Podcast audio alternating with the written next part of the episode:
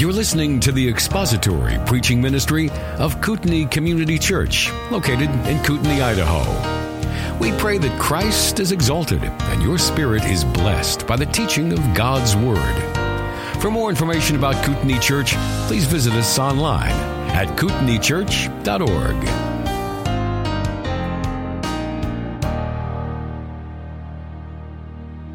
Together verses eight, nine, and ten this morning before we begin. Read verses eight, nine, and ten, and then we'll open in prayer. Hebrews chapter eight, verse eight, for finding fault with them, he says, "Behold, days are coming, says the Lord, when I will effect a new covenant with the house of Israel and with the house of Judah, not like the covenant which I made with their fathers on the day when I took them by the hand to lead them out of the land of Egypt, for they did not continue in my covenant, and I did not care for them, says the Lord. For this is the covenant that I will make with the house of Israel. After those days, says the Lord, I will put my laws into their minds, and I will write them on their hearts, and I will be their God, and they shall be my people." Let's pray together. Our Father, you are gracious and good and kind to give us your word. And even though some of the things that we've been talking about in weeks and months past have been very difficult to understand, difficult to, to grasp, we do pray that you would enlighten our minds to understand these things. We thank you for the understanding that you have given and that your Spirit is our teacher. These are, are praiseworthy and, and, and thankworthy things that you have bestowed upon us, graces that you have given. And so we would ask for the assistance of your Holy Spirit today in understanding the truth of your word. And let us in our hearts and in our minds and in our wills to bow the knee to the clear revelation of Scripture. And we pray that you would encourage our hearts together today, this this morning, as we look afresh at your word, and we ask it in Christ's name. Amen. Last week, we jumped back into Jeremiah chapter thirty-one in order to get the context of the new covenant, which we have been talking about in recent weeks. And we looked at the historical situation in which the new covenant was given. And that is significant, and it's important. And the reason we jump back into Jeremiah thirty-one to look at that context is we want to make sure that we understand how a Jew would have understood in Jeremiah's day the meaning and the intent of the new covenant.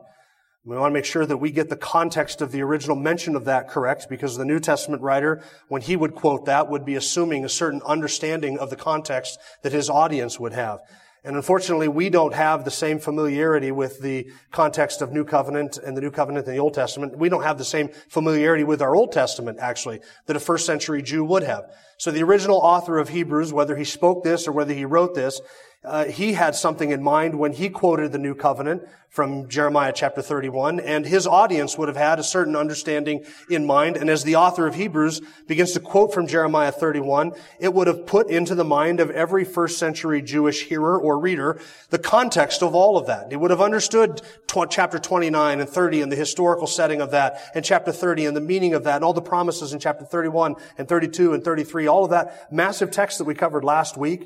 A first century Jew would have had almost instant recall of all of that because they were familiar with their scriptures. Well, the, the author assumes that of his audience. We don't have necessarily that understanding of the context, so it's beneficial for us to jump back and to make sure that, that we're catching all of what a first century Jew would have understood concerning the new covenant. So today, oh, sorry, when, when we did this, I jumped ahead of myself there a little bit. I'm, I'm excited to get into this. When we did, when we did that, we discovered two very important things about the new covenant. I just want to review these. We covered a lot of stuff, but I just want to review these two main things that I want you to keep in mind for our study this morning. The first is that that promise was given at the lowest point of the nation of Israel's history up to that point, the low point. The kingdom had divided hundreds of years earlier into the northern kingdom and the southern kingdom. The northern kingdom fell to the Assyrians in seven twenty-two. The southern kingdom fell to the Babylonians in five eighty-six. And Jeremiah was living in the time and the day of the fall of the southern kingdom. He was a citizen and a resident of the southern kingdom, and God called him to be a prophet to the southern kingdom. He predicted its downfall. He predicted that the Babylonians, that Nebuchadnezzar was going to come in and ransack the city and destroy the temple and destroy the king's palaces. Jeremiah predicted all of that. And then it came to pass. And by the way, he did all of that even while all of the false prophets of the time were saying, "Peace, peace, and the Lord is with us, and we'll just be in the temple of the Lord, and everything will be good. We're still God's covenant people." And they were telling everybody what they wanted to hear, uh, massaging their backs and letting them know everything was going to be fine. And Jeremiah, as a lone voice, was saying, "No, it's not going to be fine. God is going to judge these people for their sin." And that happened in five eighty-six. The southern kingdom fell. Nebuchadnezzar came in in fulfillment to all the promises that Jeremiah had predicted. They destroyed the city of Jerusalem and tore down the temple and, and ransacked the king's palaces, and all of it laid in ruins. And so as Jeremiah writes and gives the promise of the new covenant, it was at the lowest point in the nation of Israel's history. For all intents and purposes, if you were to have looked at the southern kingdom and the nation of Israel, it would look to any observer as if the Jewish existence was over. Over. Taken out of the land, run out of the land, the land possessed by infidels and pagan idolaters. And there was no Davidic monarchy. There's no kingdom. There was no palace. There was no temple. All of the sacrifices had been brought to an end. To any observer, it would have looked in Jeremiah's day as if all of the promises of God had been nullified and cast off and abrogated, and God had no plans for the nation of Israel whatsoever. That's what it would have looked like. And every Jew would have wondered, what about the promise of Abraham? He promised us a land, and now we're being taken out of the land. Nebuchadnezzar took the best and the brightest of the people out of the land. That's how, that's how Daniel ended up in Babylon. He took the best and the brightest out of the land. And so they had been taken out of their land, and pagans had come in and, and, and, and been inhabiting their land. What, what, what about the promise to Abraham? And then what about the promise to David? David promised a kingdom and a king and a Messiah who would sit on this throne and rule and reign forevermore. How can that possibly happen? And so f- from Jeremiah's perspective, the Jewish existence was over. There would have been no conceivable way in the mind of any Jew in five eighty-six B C there would have been no conceivable way that all of the promises of God could ever be fulfilled to the nation of Israel. And it's in that context that the new covenant is given and promised. The second thing we observe, not only that it was given at the lowest point in the Israel's history, but second, in the context of the new covenant in Jeremiah thirty-one, that context contains promises for the fulfillment of all the other covenants. The context contains promises and reiterations of the promises made to Abraham and the promises made to David explicitly. And not only that, but those promises were reiterated before God gave the new covenant. And after giving the new covenant in Jeremiah thirty-one, those promises were reiterated and restated again after he gave that covenant. So on both sides of the giving of the new covenant, God was saying, I'll fulfill it. Everything I promised to Abraham, you'll get. You get the land, you get the prosperity, you get to dwell in it, you'll be my people, I'll be your God, all of that that I promised to Abraham, a blessing to the nations, it's all yours. And what I promised to David, a king and a kingdom and a, and a monarchy, all of that, and a rule and a reign forevermore, you get to enjoy all the blessings of that kingdom through the son of David. It's coming. And then the giving of the new covenant. And then after that, almost as if we're too dull to, to, to catch what God is saying, he reiterates it all again. Don't worry, I'm going to bring you back to the land. I'll prosper you. Uh, you'll build houses again. You will dwell here again. You will have children here again. I will build you up again. I will make you my people. You will be my people, and I will be your God. And all the promises to David, all of them will be fulfilled, of a kingdom and a monarchy and a king and a blessing and prosperity, all of it that comes with that, all of it will be fulfilled. And in the middle of all of those reiterated promises on both sides is the new covenant. And I suggested last week that the new covenant is the means by which God will fulfill his promises to the nation of Israel. All of the other covenants will be fulfilled in the fulfillment of the new covenant. There are all these covenants that we've looked at in recent weeks. That wasn't recent because we stopped meeting for a while, but all of the covenants that we looked at months ago, all of them will be fulfilled in the keeping of the new covenant and in the fulfilling of the new covenant. So today, we're diving into the details of the new covenant as given here in Hebrews chapter eight. And there's one last interesting detail, and this is just simply a trivial detail. Um, this is just Bible trivia stuff. There's no theology that you can build on this. It's just an interesting thing. And it is this, that Hebrews chapter eight, well, let me back up. The New Testament is all about our relationship to the new covenant. It's all about the new covenant, right? It's the blood of the covenant. The, the, the Gospels talk about the one who came and initiated the covenant. The epistles work out the implications of the new covenant. The New Testament is about the new covenant and our relationship to it. But in all of the New Testament, there's, even though it's all about the new covenant, there's only one place where the Old Testament promise of a new covenant is quoted, and that's Hebrews chapter eight. Only one place, even though the rest of the Testament is about the new covenant, only one place is Jeremiah quoted, and that's Hebrews chapter eight. And interestingly enough, on sort of a reverse bit of trivia, Jeremiah chapter thirty-one is the only place in the Old Testament where the words new covenant can be found, even though the implications and the details of the new covenant are all over the Old Testament. Jeremiah thirty-one is the only place where the words new covenant are promised. And Hebrews chapter eight is the only place where Jeremiah's promise of a new covenant is quoted. Now, what do you make of that? You shouldn't make anything other than this will come in handy sometime when I'm playing Bible trivia, and the question is, Whereas the only place in the New Testament where Jeremiah chapter thirty-one of the New Covenant is quoted, you will know it, Hebrews chapter eight. And where does Hebrews chapter eight quote? Jeremiah chapter thirty-one. So keep that in mind. You'll be a trivia king. Other than that, let's move on to our text for today. Today we're looking at the, to, the, the issue or the question of to whom were the promises of the New Covenant given? Remember in recent months, we talked about how Christians are divided on this subject between covenant theology and dispensationalists. A lot of it comes down to this understanding of, of to whom are the promises of the new covenant actually given? To Israel or to the church? To Jews or to Gentiles? Or to both or to neither? There's a lot wrapped up in that question of to whom are the promises of the new covenant given. So that's what we're looking at today. Our text is going to be verses eight, nine, and ten, most specifically, because we're going to be kind of drawing out bits of that, even though we're going to be coming back and revisiting those verses in the weeks ahead. Um, I want you to notice that it, the, it is specifically addressed. Oh, one last thing.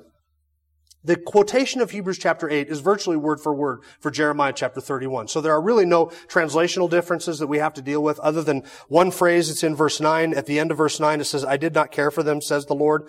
And in Jeremiah chapter thirty-one, it says, although I was a husband to them. And so there's a bit of a translational difference there. We can deal with that maybe next week or the week after that. But other than that, it is a basically a word for word quotation of Jeremiah chapter thirty-one. So you'll notice in verse eight, I want you to just pay attention. To whom are the promises of the new covenant given? Verse eight. Behold, days are coming, says the Lord, when I will effect a new covenant with the house of Israel and with the house of Judah. Now I want you to notice verse ten, for this is the covenant that I will make with the house of Israel.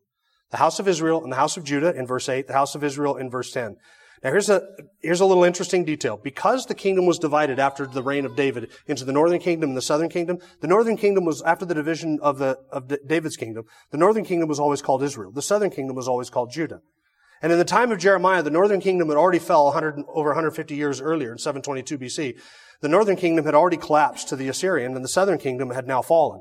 And so the, the northern kingdom was gone, even though they would still have been called Israel at the time. So when, when God addresses the new covenant, talks about who he's going to give this new covenant to, notice that he distinguishes two different kingdoms.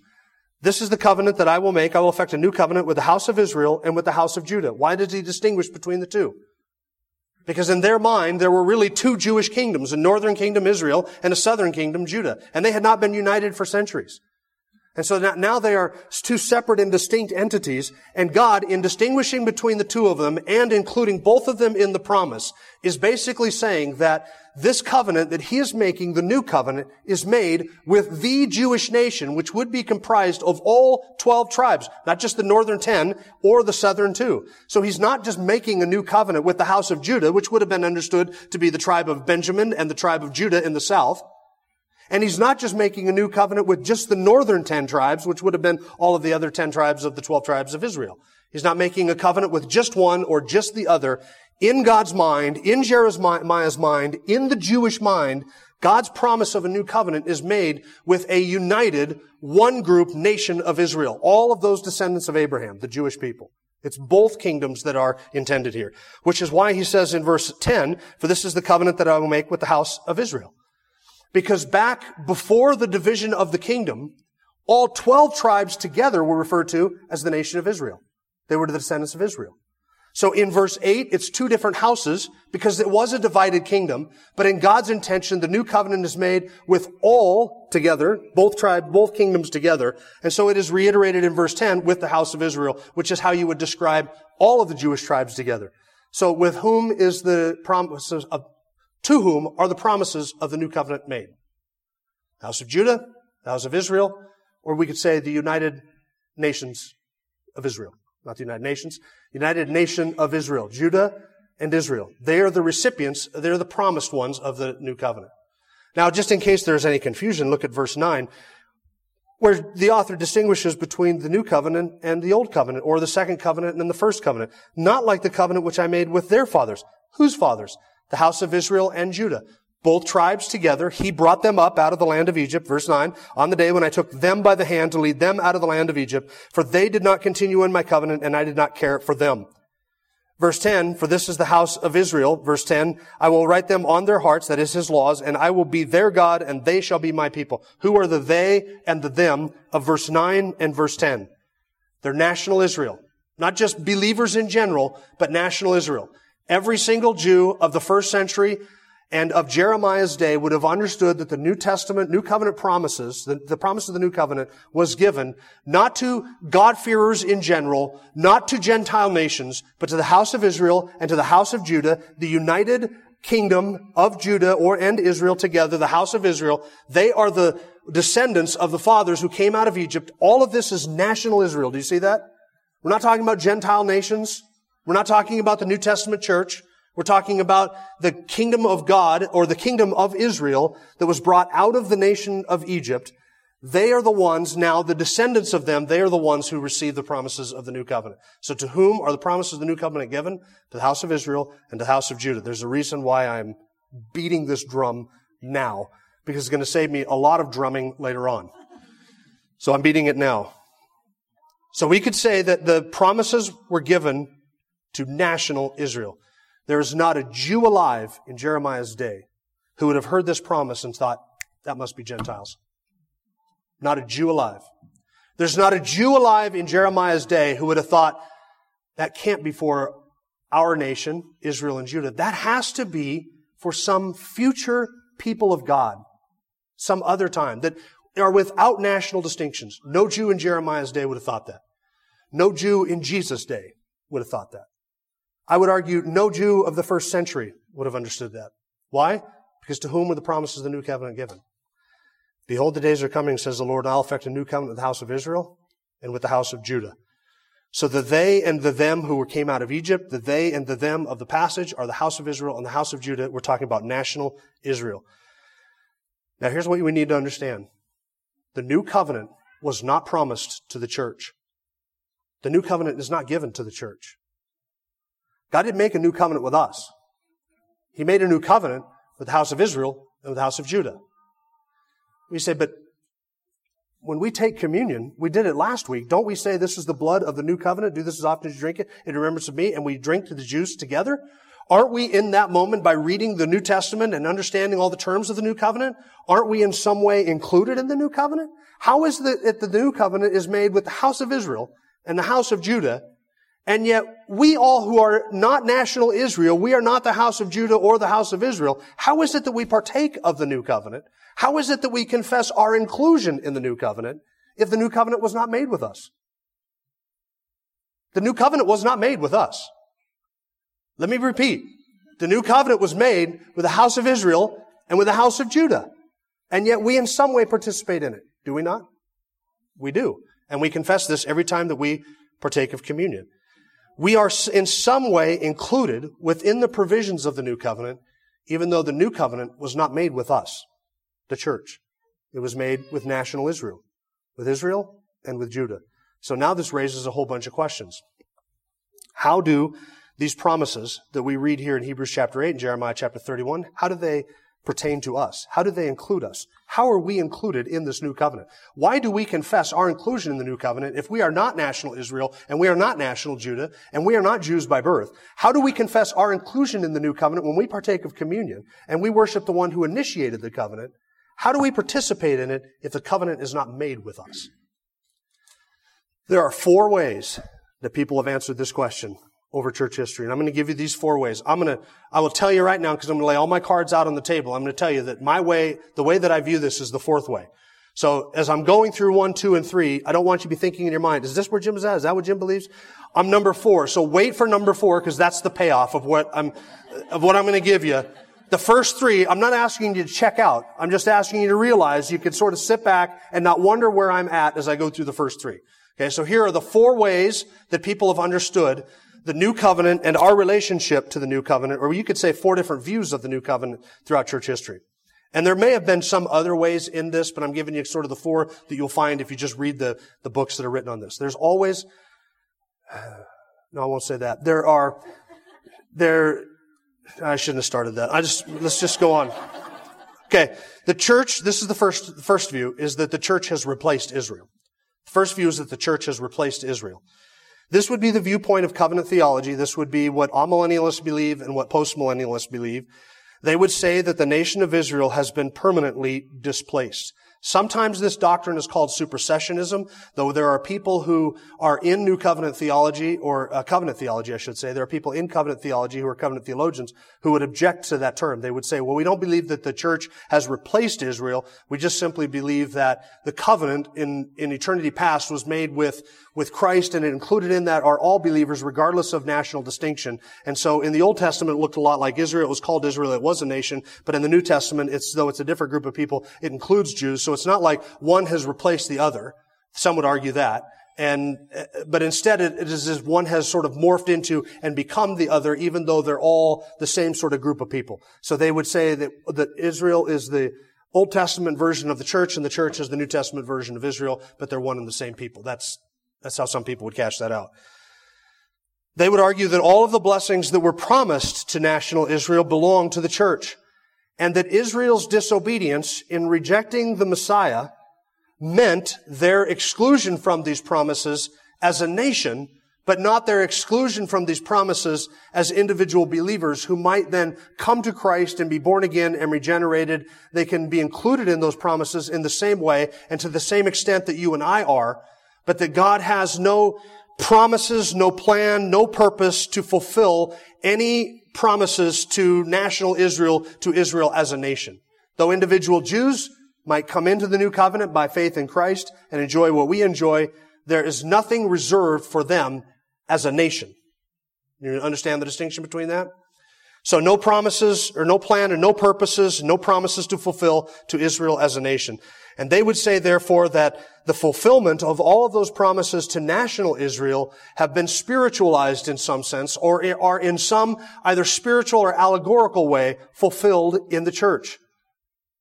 Those national promises of a land, of a kingdom, of a king, of a throne, of prosperity, uh, all of those national promises that you read that seem to be in Jeremiah thirty-one promised to the nation of Israel, they are fulfilled in some other way spiritually by us today. And so we are receiving all of those blessings. Israel as a nation gets none of them unless individuals in that repent and they become part of the enjoyment of the new covenant like us.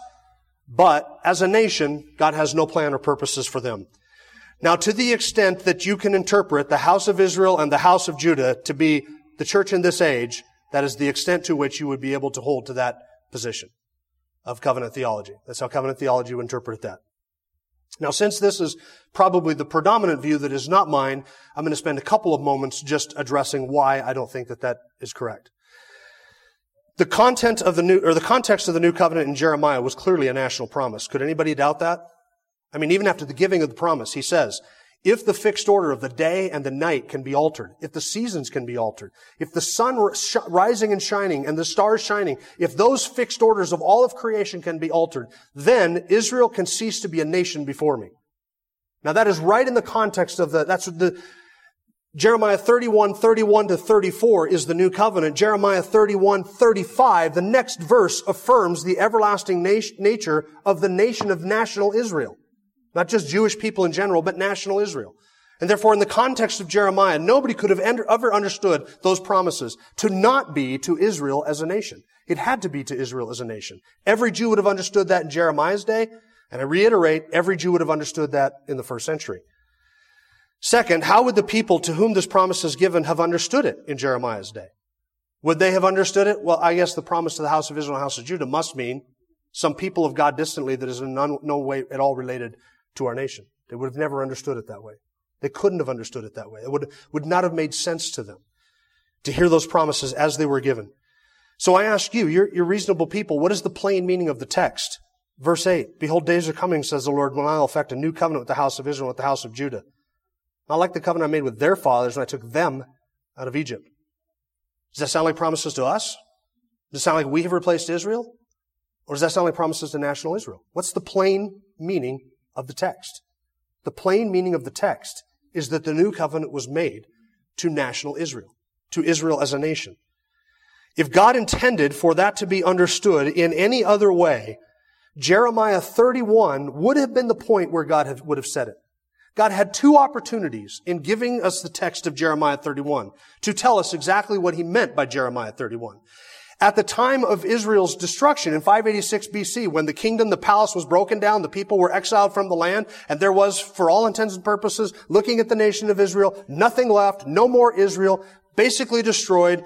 The, the legitimacy of the Davidic covenant and the Abrahamic covenant and to whom those promises was given, all of that would have been up in the air in the mind of any Jew in Jeremiah's day. That would have been the time for God to say, look, you have violated the terms of the old covenant. I'm making a new covenant, and it's not going to be with you. Your days of the promise are over. When I make this new covenant, it will be with a new people, a different people. It will be with believers who believe in me through the Messiah. They will inherit all of these promises. So then at that time, I will fulfill everything that I said to Abraham spiritually, and I'll fulfill everything that I said to David. I'll fulfill it spiritually. Jeremiah thirty-one would have been the time when God would have said that, because that would have made sense to a Jew in Jeremiah's day. You know what didn't make sense to a Jew? To be told, I will bring you back into this land, and I will prosper you, and I will raise up a spring from the root of David, and he will rule and do justice and righteousness in the land, and he will establish a kingdom, and he will fulfill all of the promises that I made to Abraham and to David. That wouldn't have made sense to a Jew in Jeremiah's day. What would have made sense to a Jew is being said, look, you had your chance. You violated the covenant. We're done. We're making a new covenant with a different people. Somebody else is going to replace you. That would have made sense to a Jew. Jeremiah thirty-one would have been the point where God would have said, if he intended us to fulfill those promises, that would have been when God would have said, we're fulfilling the promises. But he doesn't. Or we could argue that Hebrews chapter eight would have been a perfect opportunity for God to give some clarification as to exactly to whom these promises were given. But you'll notice that the author doesn't say that. The author is writing to Hebrew Christians, and what does he say? This is the covenant that I will effect with the house of Israel and with the house of Judah. The house of Israel and the house of Judah.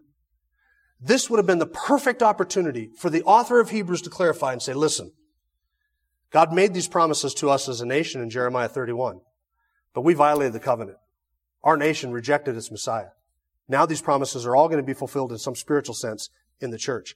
That would have been the point when that should have been clarified. But neither Jeremiah makes that type of clarification, nor the author of Hebrews. So what are we to understand? What is the plain meaning of the text?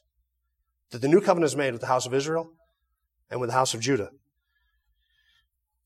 Let me give you an illustration. And I don't know how well this is going to go because I just came up with this this morning. But let's imagine that sometimes these are really good. Sometimes these are like, you get to the end of the illustration, you think, you know what? I should have thought that through a little bit more before I started it.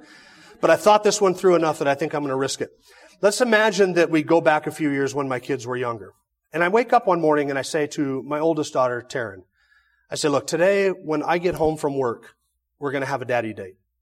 I'm going to take you out. We're going to go out to dinner. You pick the restaurant. We're going to go out to dinner. And then when we're done with dinner, I'll take you out for ice cream. Then we'll go down to the beach and you can play on the swing set. Little ten-year-old Taryn. Go down to the beach and play on the swing set.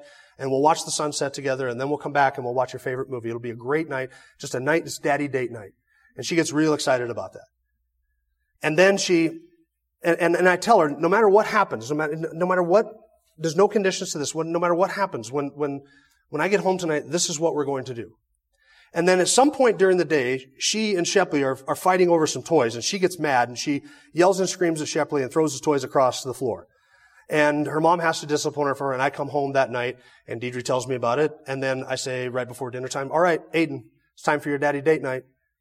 Put on your shoes, let's go. Favorite restaurant, ice cream afterwards, going down to the beach, watching the sunset, and then we'll come home, watch your favorite movie afterwards. Daddy date night with Aiden.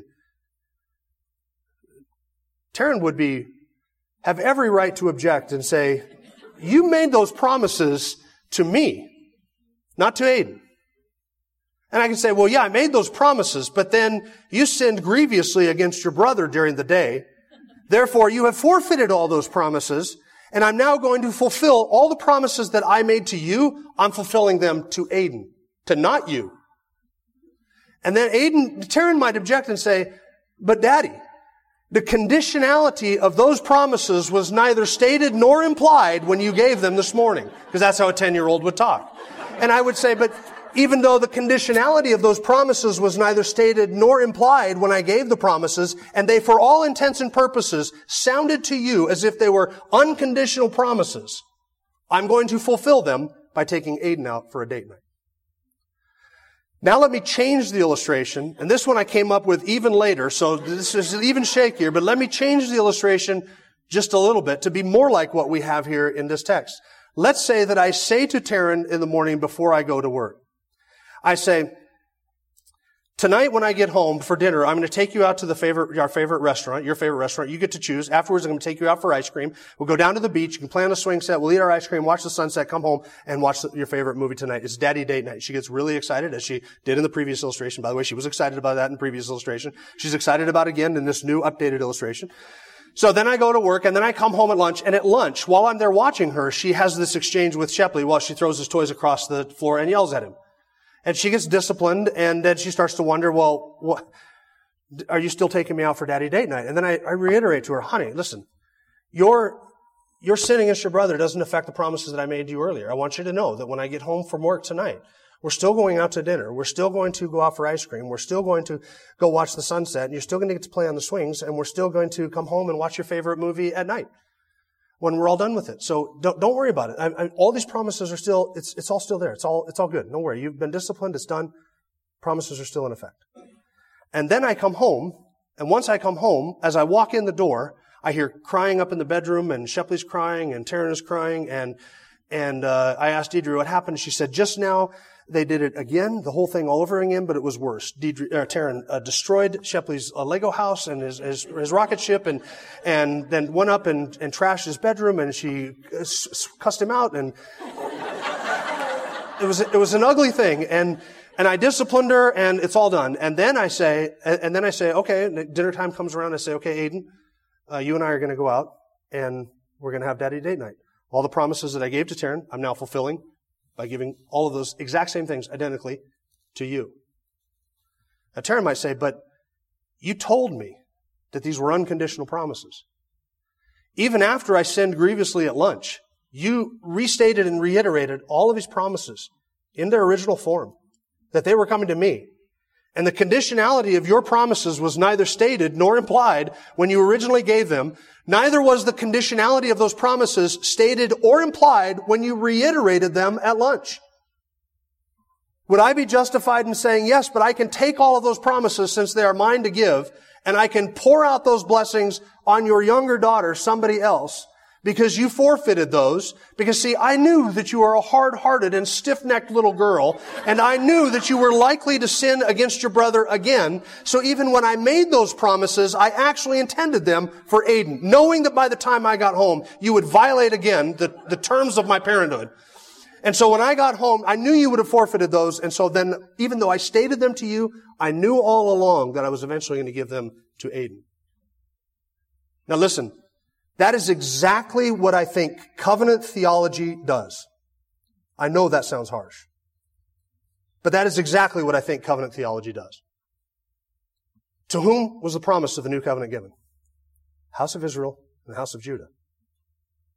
You're telling me that even after they sinned and God reiterated those promises in unconditional terms, that once they sinned again by rejecting their Messiah, that God cast off his people whom he foreknew and has now taken all of those blessings and decided to make them for somebody else? Is that what you're telling me? That I think is new, that I think is covenant theology. If your hermeneutic, sorry, I should say it this way. It is only in approaching this text, the only way you can arrive at the conclusion that these promises are for the church, or that they are completely fulfilled in the church, is if you bring to this text a hermeneutical perspective and you read the text through the hermeneutical perspective. If you just read the text, what does the text say? What does the text say?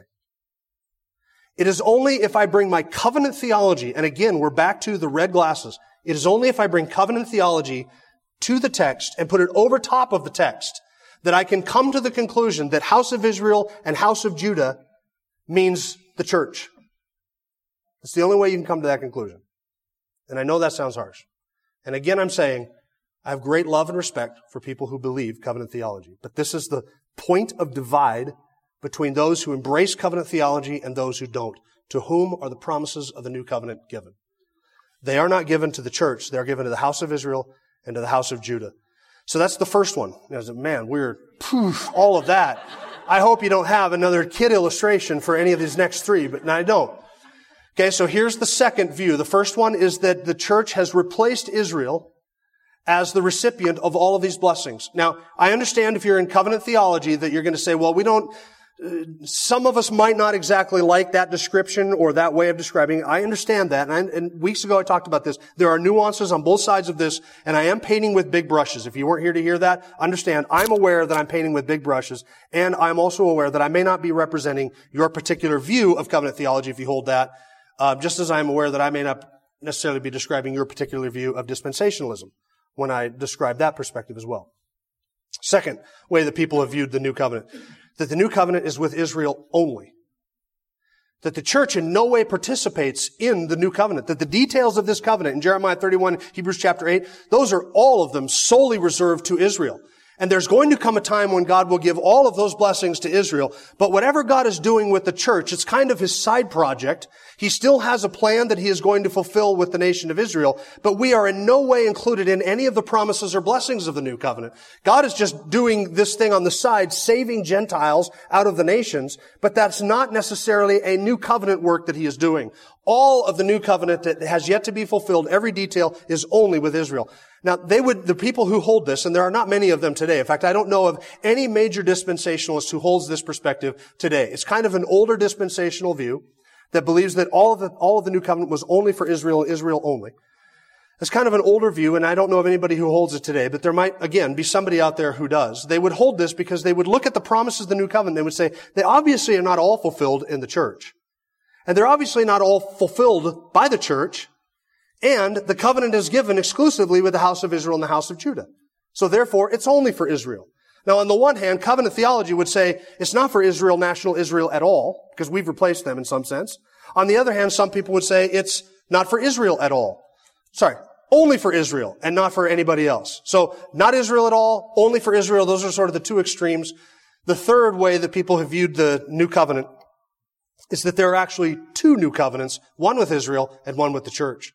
Because we read the terms of the new covenant here and we say, well, this doesn't seem to be fulfilled in the way that it is intended or written in Jeremiah or Hebrews eight with the church, and therefore that can't be the new covenant that covers us. And yet when we sit down and partake communion, we say, this is the new covenant in my blood, do this as often as you drink it. And so in some way we observe that we are in a new covenant, that God has made a new covenant, but this not doesn't seem to be this covenant. So therefore people have concluded there seems to be two new covenants, one with Israel and one with the church. This is popular in some ways in some dispensational circles, and I would disagree with that. I would say that there's no distinction made in the New Testament between two different covenants. And so when you read in the New Testament about a new covenant, you're kind of left, it's kind of left in the, the lap of the interpreter to try and determine which of these new covenants the author is talking about. Is he talking about the new covenant to Israel? Well, that would be obvious in Hebrews chapter eight. Or is he talking about the new covenant with the church?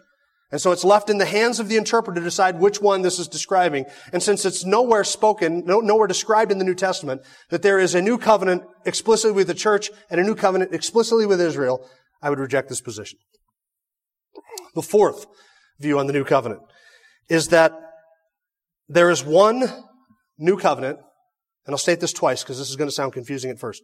There is one new covenant. We participate in it now, soteriologically.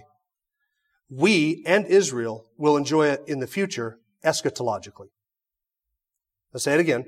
There's one new covenant. We are participating in that new covenant now, soteriologically, but we and Israel will participate in the new covenant in the future, eschatologically.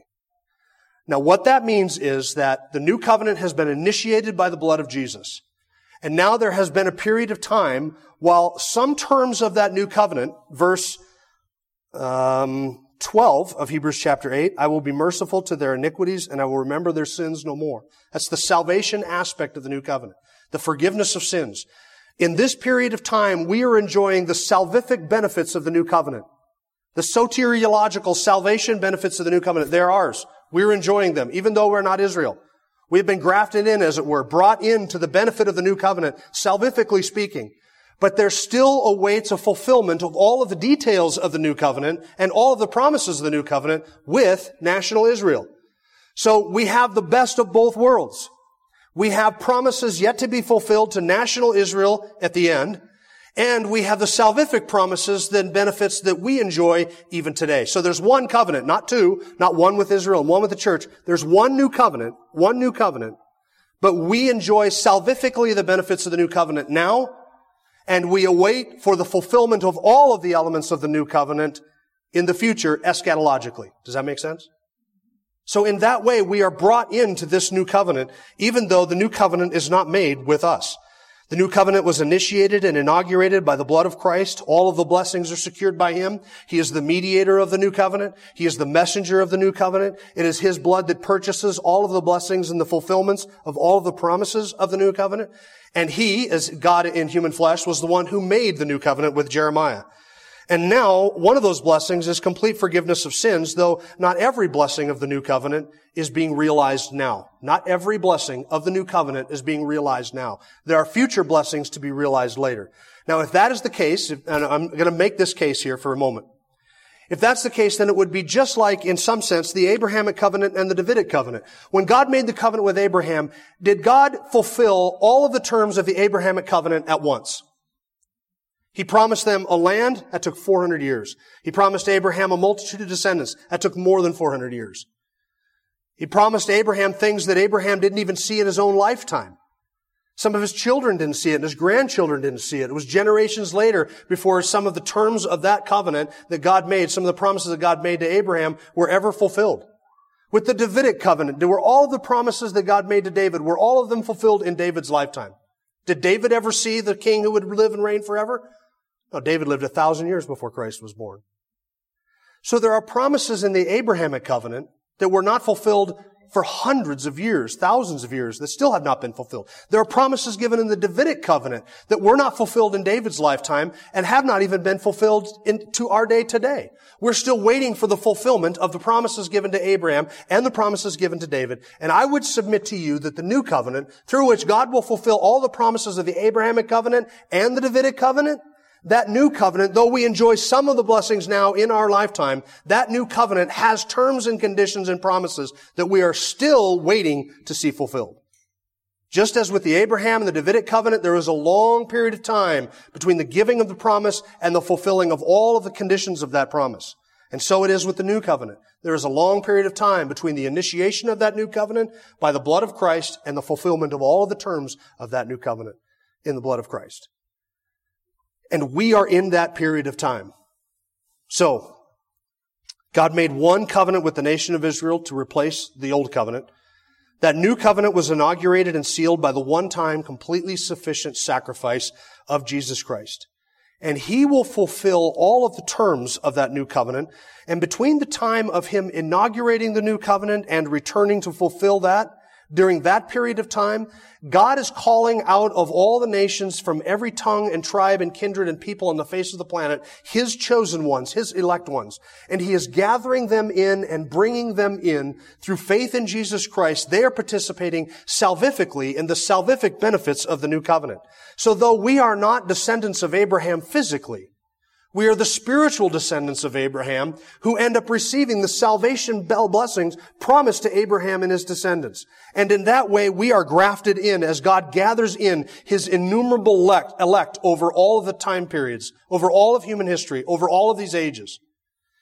And when the time has run its course and God has gathered his elect to Jesus Christ, Christ will return and he will fulfill all the national promises that he made to the nation of Israel. Zachariah says, they will look on him whom they will have pierced, and they will mourn for him as one mourns for his only son.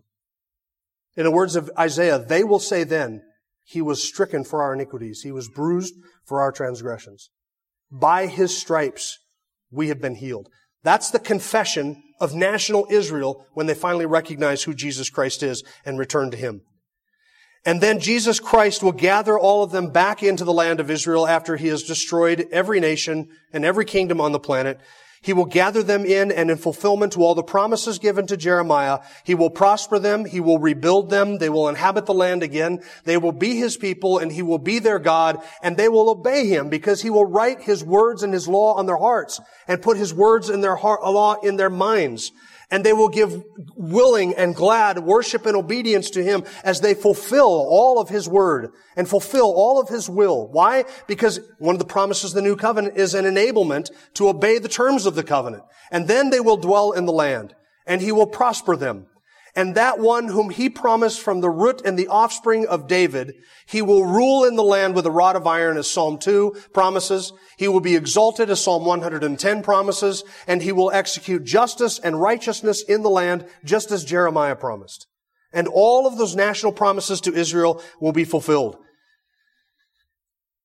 He will establish a Davidic kingdom, and the knowledge of him will fill the earth, so that no one needs to be taught, from the least of them, even to the greatest of them. And in that kingdom, we will see the full and final fulfillment of every promise that he has made through all of his covenants. They will get the land. They will dwell in it. He will establish a Davidic monarchy. That king will rule and reign forevermore. All of the promises made to Abraham and to David will be fulfilled. All God's people will be gathered together, all of the elect from all over the world, from every nation, gathered together to worship and serve the king. In the land, they will serve David, their king. That's what we saw Jeremiah promise last week. And in fulfilling the terms of the new covenant, God will fulfill all of his promises to national Israel through and all of the other covenants as well. This is your future, beloved. This is what the new covenant gives us. We don't have to take parts of it and say, well, we'll We'll kind of minimize this and say it's spiritually fulfilled over here, and this part here belongs to this group, and this part here belongs to that group. All of these blessings and promises, from Abraham through David and the new covenant and the fulfillment of all of it, it belongs to us in the future because we participate in the forgiveness of the new covenant right now. God made a promise to Israel, and he will keep his promise to Israel. And because God will keep his promise to Israel, he will keep his promise to you. He cannot cast you off. He will not cast you off. This is our God. And this is the blessing of the new covenant. Thank you for listening to the latest podcast from Kootenai Church. If you'd like to learn more about Kootenai Church or to donate to our church ministry, you can do so online by visiting kootenai church dot org. We hope you enjoyed this podcast and pray you'll join us again next time.